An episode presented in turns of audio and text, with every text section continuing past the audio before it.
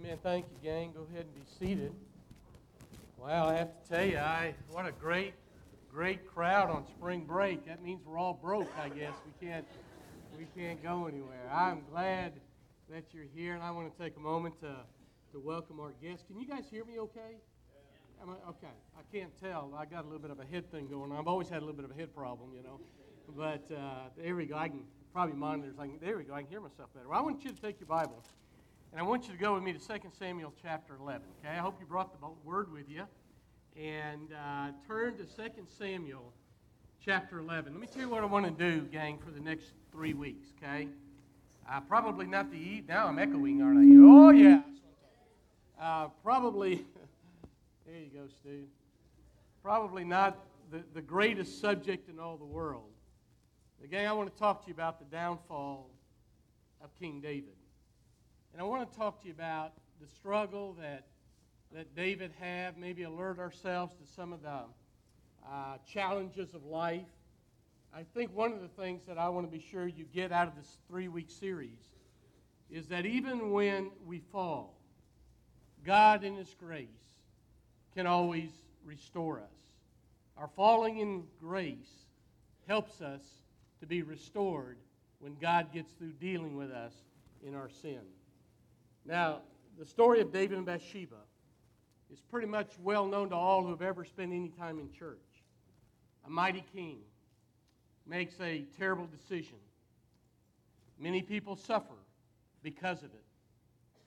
And worst of all, God's glory takes a hit.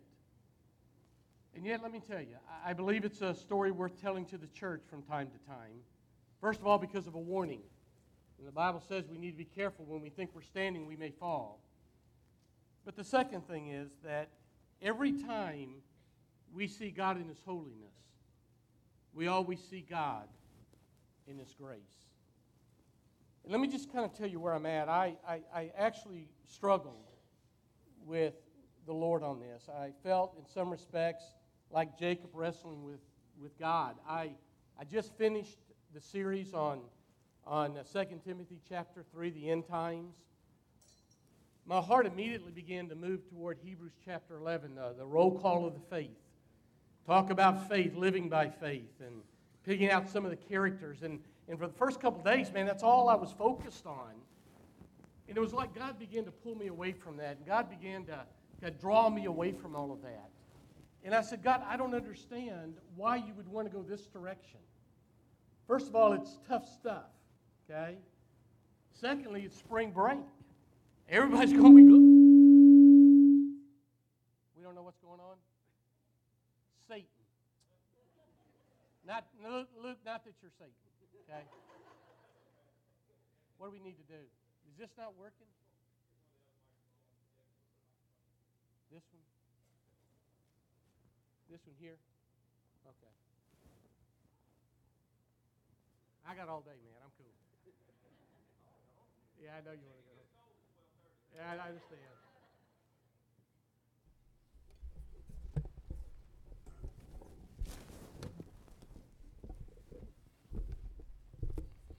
All right, can you guys hear me? Is that better? I tell you what, let's do. Uh, let's pray, okay? Uh, I, I, God, God's going to have to help us. Satan's going to oppose us. Maybe that's what part of this is. Father, Um, you know, I wrestled here. Uh, I don't like this kind of stuff. But, Father, I believe that this is what we're supposed to do, and I don't know why. Uh, perhaps this week or over the next couple of weeks, God, uh, you're going to say something to someone, not me, but your Spirit, that's going to save them from making a stupid decision. Perhaps there's some dear people here that are hurting because of a silly and bad decision, and you want to bring some restoration to their heart. God, I, I believe I'm obeying you. I feel intimidated, frankly, and I know the enemy's against it. And God, I don't know what else to do today, uh, even with this already, this disruption, except God, we bow before you And God, you help us to get what we were supposed to get from this, to apply it to our lives. God, I want to protect our families. God, I don't want wives to go through. I don't want children to go through what so many wives and children and husbands are going through. And so, God, I, I just ask you to help me today in, in these next couple weeks. In, in Christ's name, amen. The, the story of David is what we're going to talk about this morning, okay? We're going to see, and I'm going to share some things that I, I think led up to a uh, tragic mistake that he made.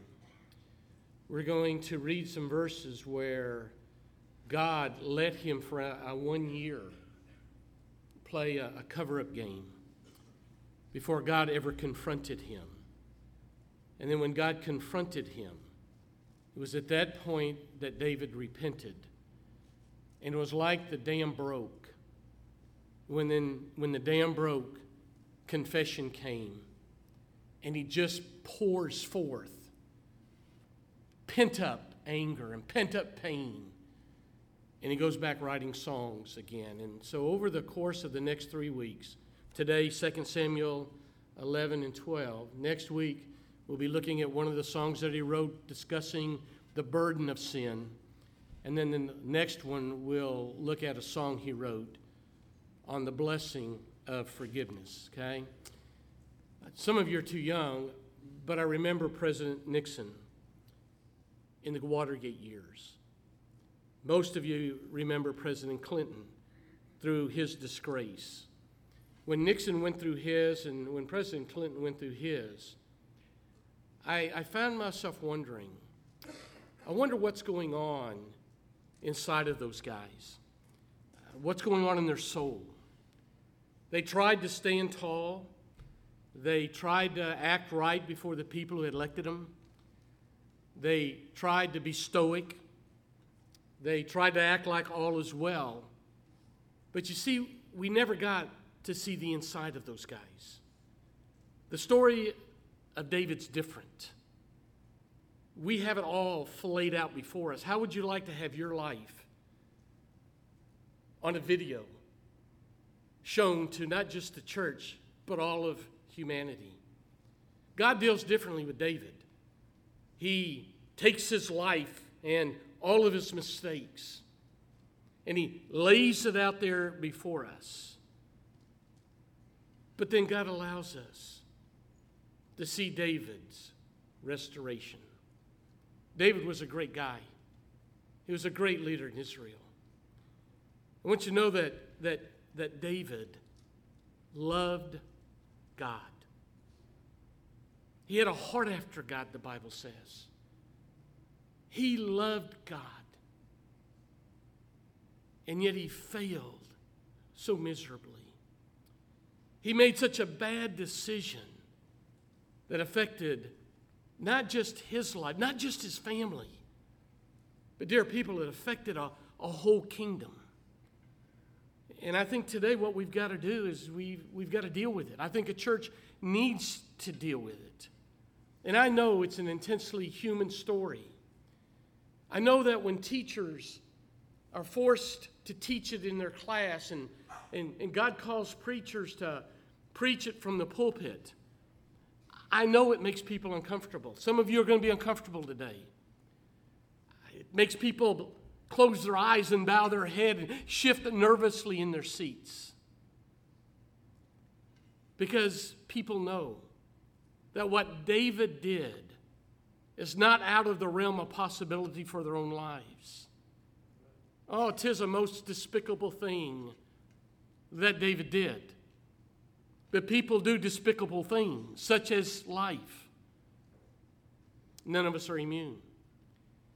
I thought it was kind of ironical that when so many of the arrows were pointed at and shot at President Clinton, some of the shooters were having their own issues. We just didn't know it. Came out later, you know? And so we have to be careful that we don't forget God's grace, that we don't forget that God is the giver of grace, And dear people, we must not forget that what happened to David can happen to every single one of us.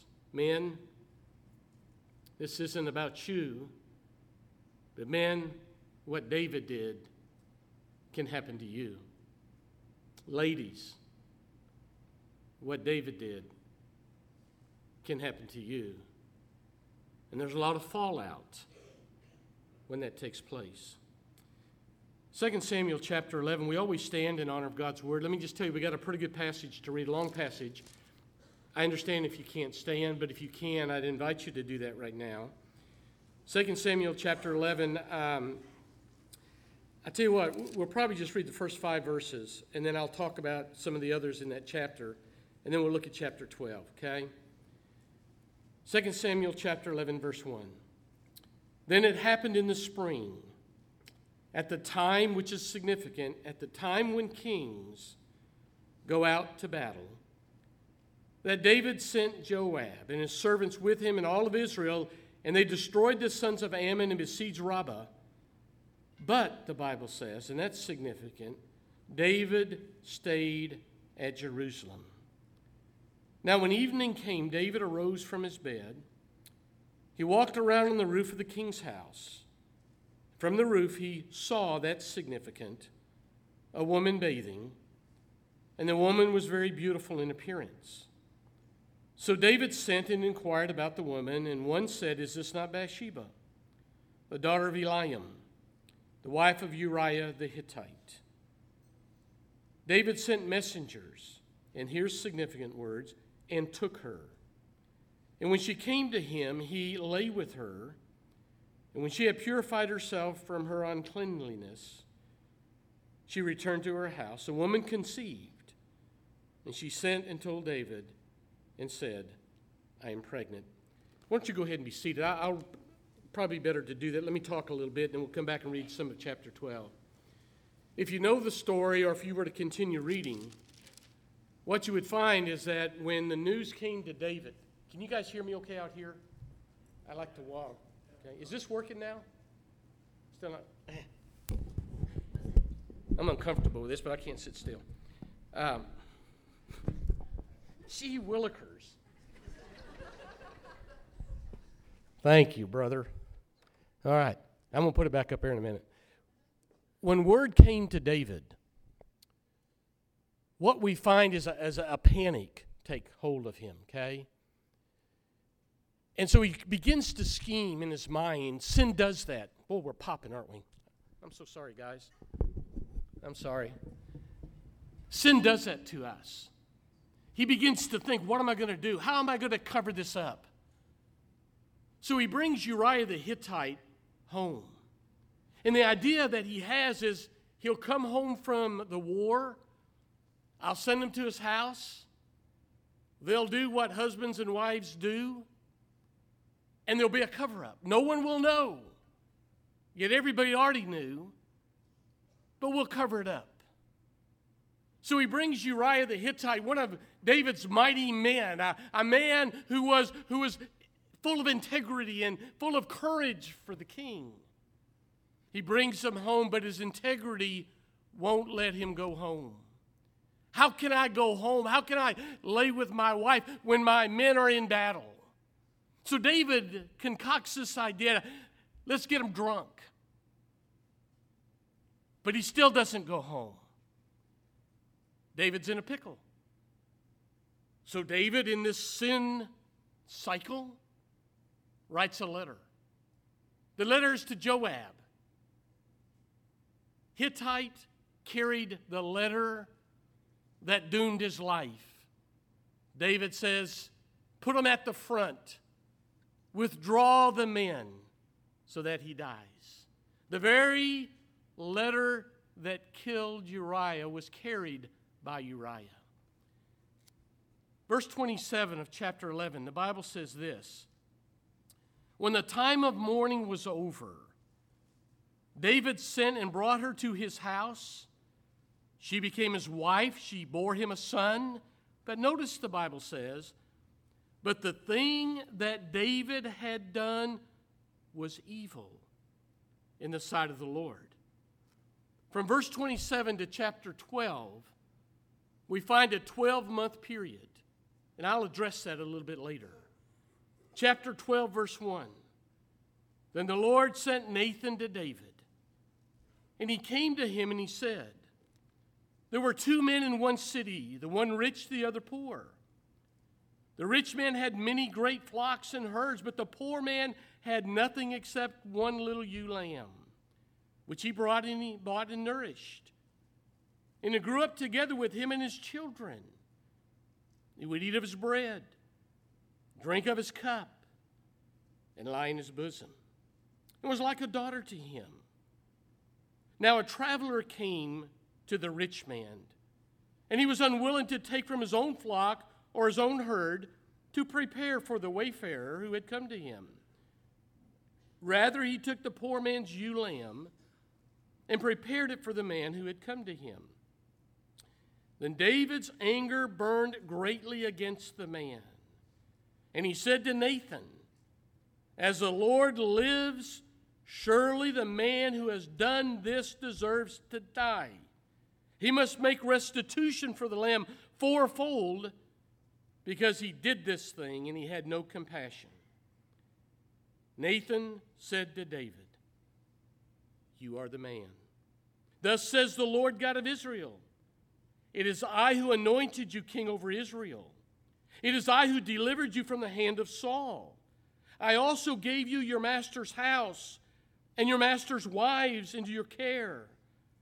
And I gave you the house of Israel and Judah. And if that had been too little, David, I would have added to you many more things like these. Look at verse nine.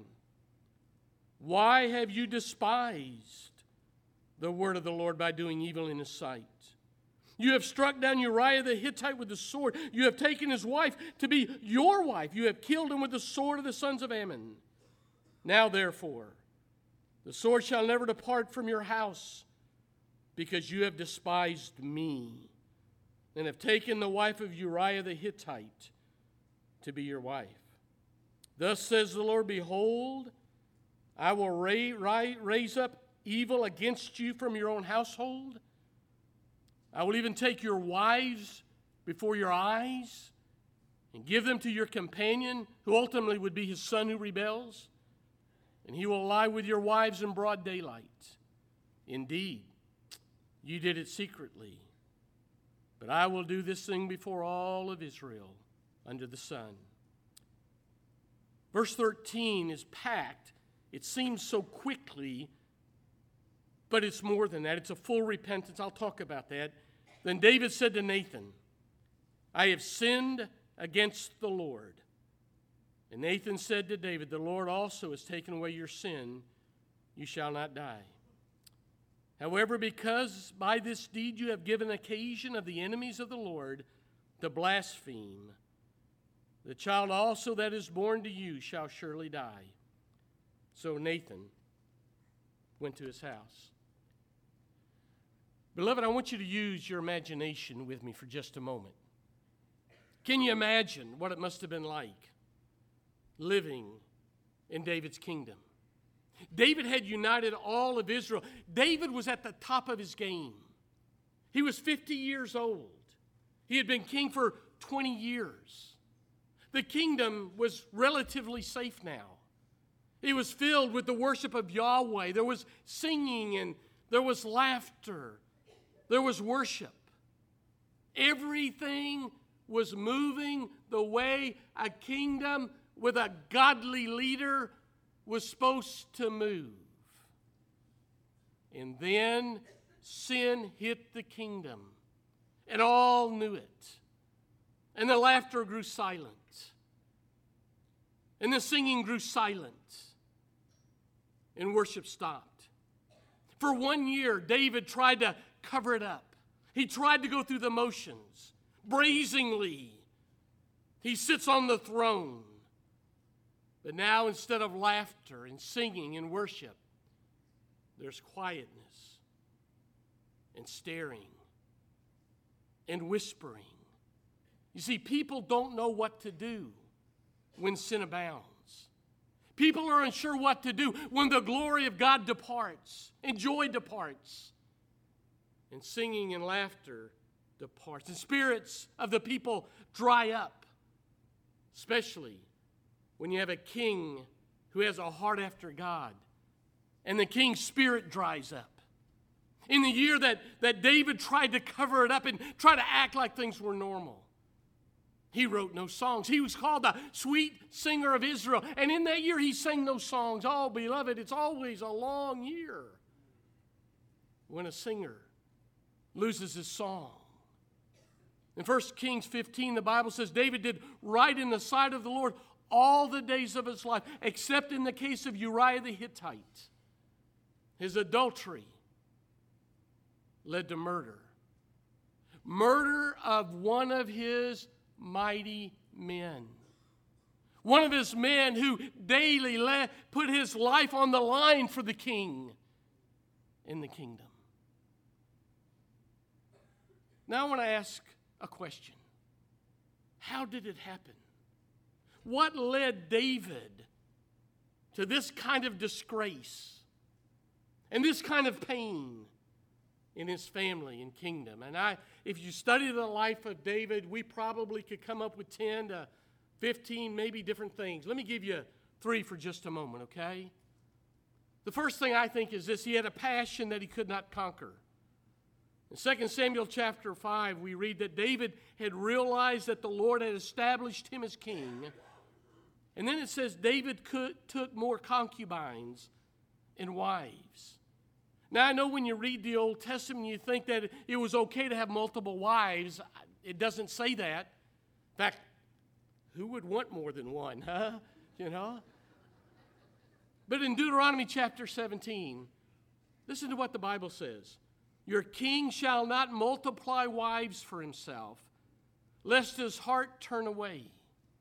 You see, as David's harem grew, David's lust grew as well. And he never got a handle on it. He never conquered it. It fueled his passion. It wounded his heart for God. Oh, dear people, be careful what fuels your passion. Be so very careful what fuels your passion. David was a man of passion. He had a passion for God, and that was good. But he had a passion for women, and that was bad. He had a passion he could not conquer. Second thing is he had a power he could not control. Power has a way of corrupting good people. David the warrior had conquered his enemies. He had the admiration of a people, an endless supply of you fill in the blank, an endless supply of everything he would ever want. Yet he had a distorted vision of his power. And power does that to good people. Perhaps he got to thinking that indeed now he was a great man. And he forgot that only God is great. And only God is the giver of great gifts. Not only did he have a passion he could not conquer, he had a power he could not control. But, beloved, look at Second Samuel eleven, verse one. He had a pride he could not contain. It's kind of striking the way it's written here. It happened in the spring when kings go out to battle that David stayed in Jerusalem. In fact, it's, it's, it's a strong contrast at the end of verse one. But David stayed in Jerusalem when he should have been with his men in the trenches, when he should have been wearing a sword, when he should have been marching in the front of his band. He found himself with idle time on his hands, and his eyes began to roam. Many a man has gotten into trouble because of wandering hands and wandering eyes. Boys, be careful what you do when you have idle time. Many a man has been ruined. Many a family has been ruined because a man ceased to be engaged. God created us to work. God created us to do things. God created us to stay busy. God created us to be engaged with that which is most important, God's glory and our family's good. But David somehow disconnected from the call of God on his life. And when he should have been doing something, he was on a roof looking. The Bible says he had time. Time can be so bad. The Bible said he saw. Seeing can be so bad. The Bible said he took. Taking can be so bad. And the speed of sin took off so fast. We find a man who has a heart after God falling. And so great was his fall. Interesting, isn't it? He had time, he saw, he took. Huh? Also interesting, isn't it, that God gave David one year to repent before he acted. Imagine with me a little bit. Can you imagine what that year was like? His heart burning in conviction because of the cover-up. Wondering what his people were saying as they now stared and hushed talk instead of laughter and joy. Wondering what his troops were thinking as they were out on the field dying for the king. Wonder what they were thinking. More importantly, that whole year, David was wondering what God was planning. You see, he loved God, and he knew God good enough that God doesn't allow people to get away with sin. Your sin shall find you out, the Bible says. And he knew God was going to do something. You see, it's always a long year, isn't it? When a singer loses his song, so caught up in his cover-up, he lost accountability. So caught up in cover-up, he forgot his responsibility. He was spiritually out of sorts. He didn't even know that when the prophet of God came and, and, and, and told him the parable, that the parable was about him. I want you to look in, in chapter twelve, beginning verse seven. And as I talk, just kind of let your eyes gaze over, beginning chapter twelve, verse seven. If you'll notice, five times, God says, David, I did good for you. Five times, David, I did good for you. I did good. And David, if that wouldn't have been enough, I would have done much more. Whatever you wanted, David, I'd have done that for you.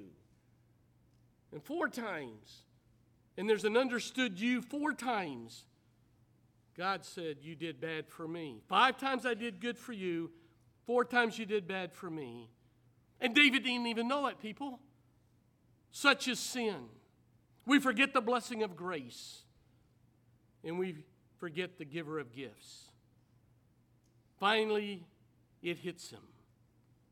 Finally, he proclaims publicly what he knew secretly. And finally, the dam breaks, and repentance flows. The Bible says, godly sorrow worketh repentance. And even though there's only one verse given to it, and we'll have to explore these Psalms over the next two weeks, David repents genuinely. And now the songs begin again, and my, my, how he begins to sing. I mentioned earlier, y'all, I've always wondered how he felt on the inside when he tried to cover it up. I wonder how he felt when finally he breaks. And finally he was able, like a river of confession, pour it all out. Well, if you've ever sinned and you've finally gotten to the point of breakage, you know how he felt. Finally, you realize God takes that sin away and restores through grace his love to you. And beloved, I, I want to encourage you to, to be with us over the next couple of weeks. We're going to see some very precious words. And we're actually going to explore some pretty deep theological truths. Let me close with another question. What can we gather, then, from today's lesson? I struggled with that a little bit because, first of all, I didn't want to do this. I wanted to talk about Hebrews eleven. What is faith? Talk about Moses and Abraham and Noah. We're going to start with Noah when we finally get there. I, that's, so I struggled. I said, God, what in the world? Why would you have me do something like this for people? What good can we get out of a lesson that explores a dirty, despicable thing? But let me tell you what I jotted down. I'm going to give you three things. We're going to put it up on the, well, not the blackboard, on the screen for you, okay? Number one, and listen to me, gang, sin damages your character. Sin damages your character. David's character took a hit. And it can happen in a moment. And it can happen to anyone. Sin dulls your sensitivity. Sin diverts your responsibility. Sin almost makes you think, this isn't really me. It's another person I don't even know. But it is you. It slams your character. Secondly, sin destroys other people. So you may be caught up in the pleasure of sin for a moment. And you may not even think about what it's going to do to those you love the most. Sin destroys other people. Innocent people suffer when we sin. Uriah the Hittite, one of David's mighty men, was guilty of one thing and one thing only, being loyal to a king. And it cost him his life by the king. Others, by the way, died in that battle as well. Uriah wasn't the only one. We talk about David killing Uriah. He killed several men as they withdrew from the wall, as they were fighting. Bathsheba's first child died because of no fault to that little baby. Because of David's sin, a child died. Bathsheba's father, Eliam, her grandfather, Ahithophel, were all part of David's inner circle. And as you begin to read the Bible, you, you begin to realize the hit that especially Ahithophel, the grandfather, took. When you read the Bible, you see that Ahithophel actually rebelled against King David and went with Absalom, David's son, and rebelled against the king. Kind of tells me you don't mess with your grandkids, somebody's grandkids, you know. You can mess with the kids and get a little bit of anger, but you start messing with my grandkids, I'll break your face, huh? Ahithophel never got over the fact that King David had violated his granddaughter. And he rebelled against the king, and ultimately he died. You see, dear people, sin damages your character, but sin destroys innocent people.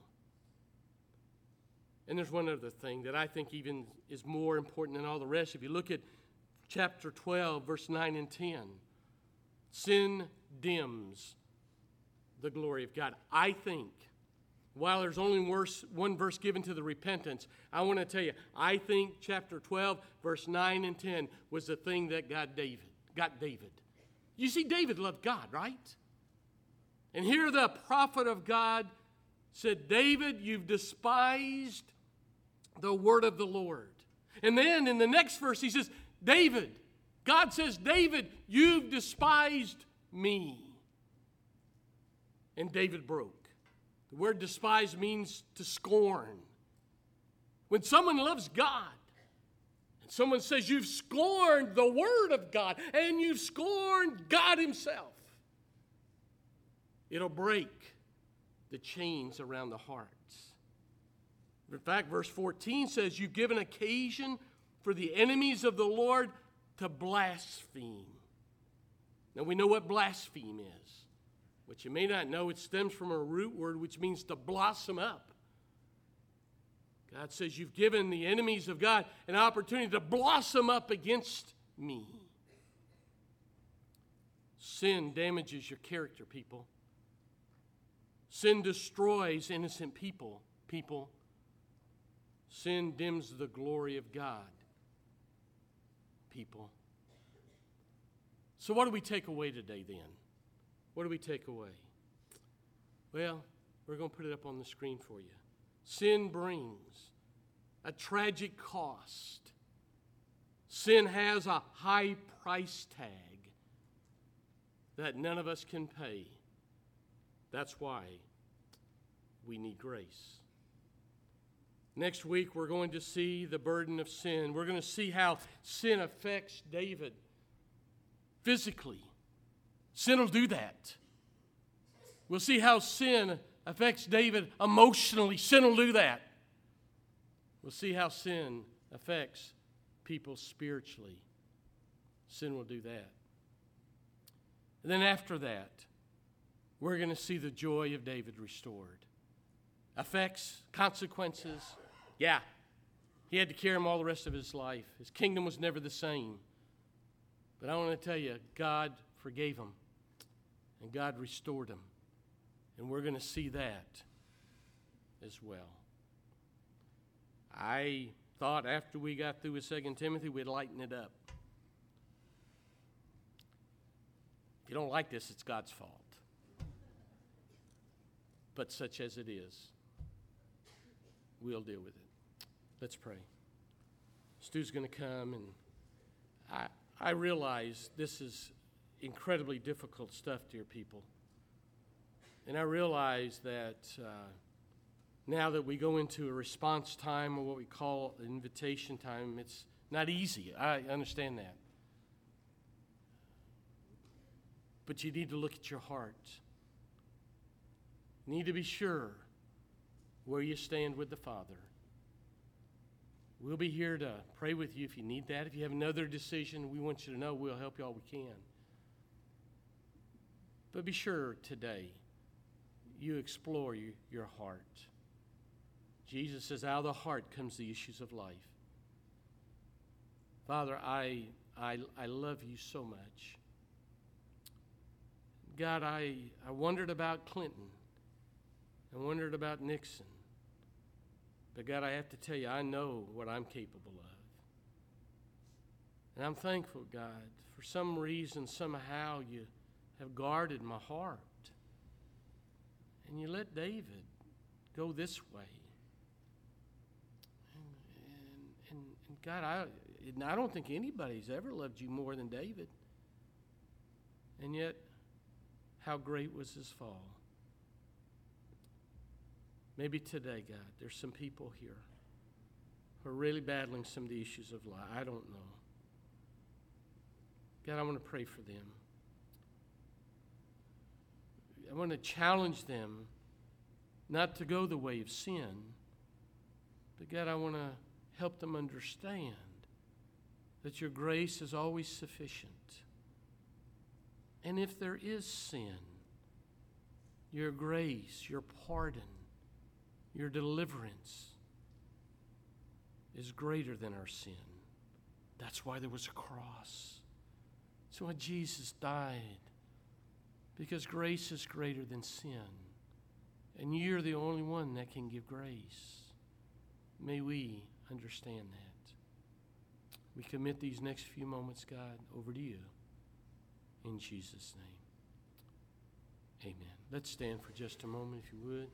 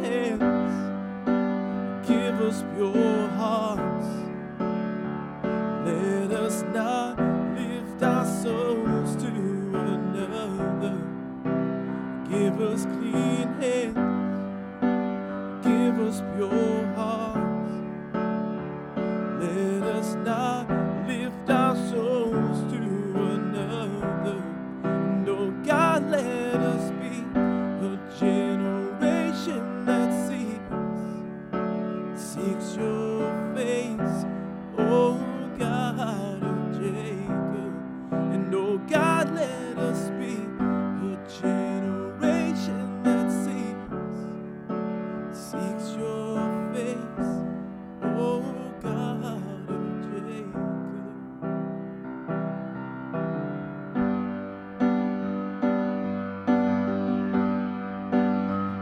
us clean hands, give us pure hearts. Let us not lift our souls to another. Give us clean hands, give us pure hearts. Let us not lift our souls to another. And oh God, let us be a generation that seeks, seeks your face, oh God of Jacob. And oh God, let us be a generation that seeks, seeks your face, oh God of Jacob. Well, all right, go ahead and be seated. I realized what was wrong with the mic. I got out of the first service and tucked my earpiece down in my pocket, and I forgot to put it on my ear. So Luke, Luke, I'm the devil. Patrick didn't pick it up. No one picked it up. It's in my pocket, man. Amen. Yeah, it's it's in here, man. It's, when you get old, things go away. All right, listen, let me, uh, Mark's going to come. Mark's got something he's going to share with us, and so Mark's going to share that, and then I'll share our decision with you. Morning. Um, well, uh, I've been kind of uh, on, on a bit of a crazy journey last uh, really couple years, um, and uh, wanted to come and share that with you. I've been here, um, I moved here in June of two thousand seven, uh, never had ventured into the state of Arkansas before. And you guys welcomed us with uh, with open arms. And um, God has been working on us uh, pretty specifically for the last uh, couple years, really the last couple months. And uh, wanted to say that I'm proud to announce that God is uh, God has called my wife and I to plant a church in Columbus, Ohio. And so, uh, thank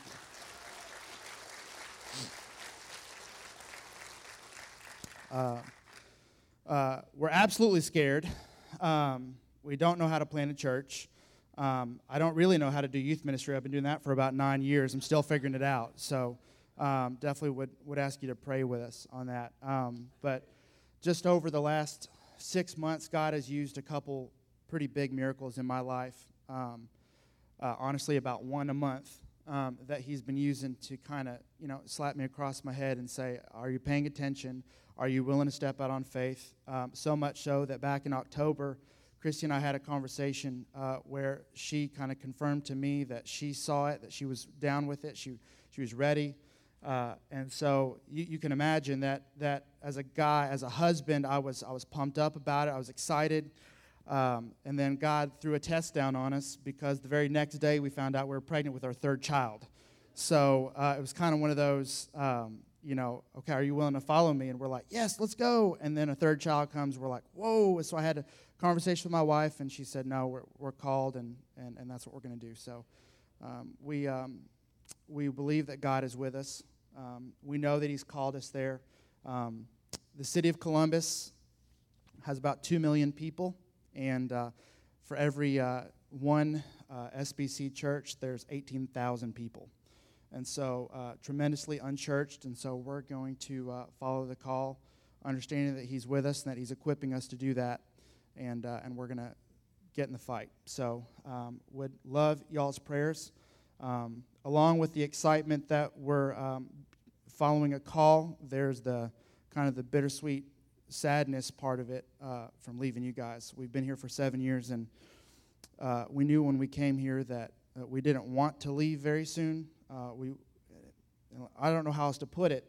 If it weren't for a call on, on our life to plant a church, we wouldn't be leaving. Um, we're far away from family. We know we know that strain. We know that tension. Um, and um, you guys have adopted us as your family. And so I just want to thank you for that. Um, I hope that you won't reject me. If we come back, you know, I pray that you won't. But um, I, I just I just want to thank you. You know, when we were far away from family and Easter came around, you had us over for lunch. Um, when our kids were growing up, you were there to watch the first steps and hear the first words. And so we just want to thank you. We love you guys so much, and um, we know that we're not going without prayer and without love. So we just wanted to announce that. It'll be this fall um, that we're heading out, so we'll we'll we'll enjoy this summer, last couple months. Beach camp will be kind of our last our last hurrah. So anyway, just wanted to thank you guys for all the love and support that you've given us over the last seven years.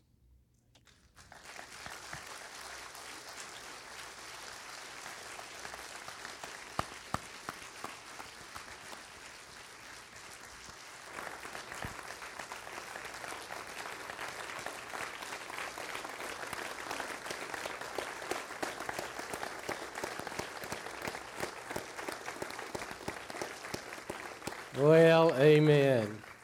About the only thing I can say is Yankee, go home. Amen. Y'all be seeing for just a moment. Christy, where are you? Is Christy? Come on up here, Christy and Mark. Stand beside me if you would. You'll be hearing. We'll be having some things between now and when we kick them out the door. But uh, the first thing is Mark has just done an incredibly good job. He's indelibly written himself and Christy herself on many of our kids and many of our families. And we're going to miss them, and can't tell you how excited I am, though, for them to follow God's call, to plant a church, and for us to be part of it and be excited about it. And we'll be a partner with him. And what a great, great thing. And so I praise God, Mark and Christy. I want you guys to stay up here so our people, we'll have some more of this later on. I mean, we'll get tired of you real soon. But uh, we'll have our, I want our people to come. Elizabeth, come and stand beside me. This is Elizabeth Brown. And Elizabeth came down this morning and said she wanted to give her life to Jesus Christ. And so Elizabeth has now trusted the Lord, and amen, excited about that, okay? Uh, when we dismiss, I want you to come and tell Mark and Christy that you'll be praying for them and congratulate Elizabeth on, on uh, God's uh, grace in her life. Guests, good to have you today. Thanks for coming. I'd like to invite you to come back. And you pray, guys, for the next, uh, uh, next couple weeks that maybe God can help us as we walk through uh, the delicacy of, of David in his life, okay? All right, tonight all we have is experiencing God, and Wednesday nothing, is that right? Okay, when I get to the back you can split, but don't you move till we get to the back. All hail the power of Jesus' name, the wonders of his grace, our Savior. All bow before the King of love, our treasure and our God, Redeemer. There is none more holy, great, and mighty, no one like our God, King of kings and God of grace.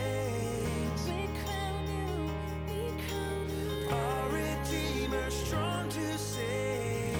We crown you, we crown you. High and holy, lifted up. There is none more worthy, Lord. We crown you, Lord of all.